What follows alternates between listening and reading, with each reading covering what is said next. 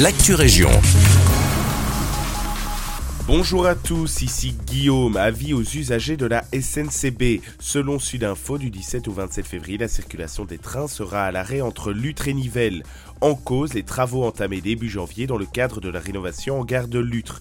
Il s'agit de la remise en état de l'infrastructure ferroviaire sur un tronçon de 2 km pour un coût total de 33 millions d'euros et qui devrait s'étendre par phase sur une durée de 4 ans. Concernant les infos pratiques, la SNCB remplacera ses trains par des navettes de bus.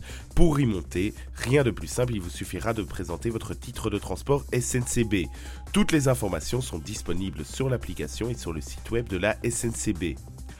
En Brabant Wallon, acheter devient plus compliqué. De fait, selon FedNote, le prix des maisons a augmenté de 4,2% en 2022 et l'activité immobilière a diminué de 4,9% en un an.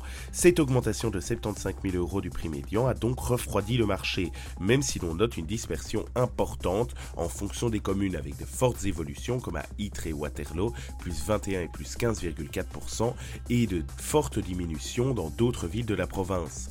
Par ailleurs, le prix médian des appartements a quant à lui augmenté de 6,9% en un an, rien de quoi stabiliser le marché. Côté culture, à partir de ce jeudi 16 février, le Puy à Nivelles vous invitera toutes les semaines le jeudi de 14h30 à 16h30 pour une activité Scrabble.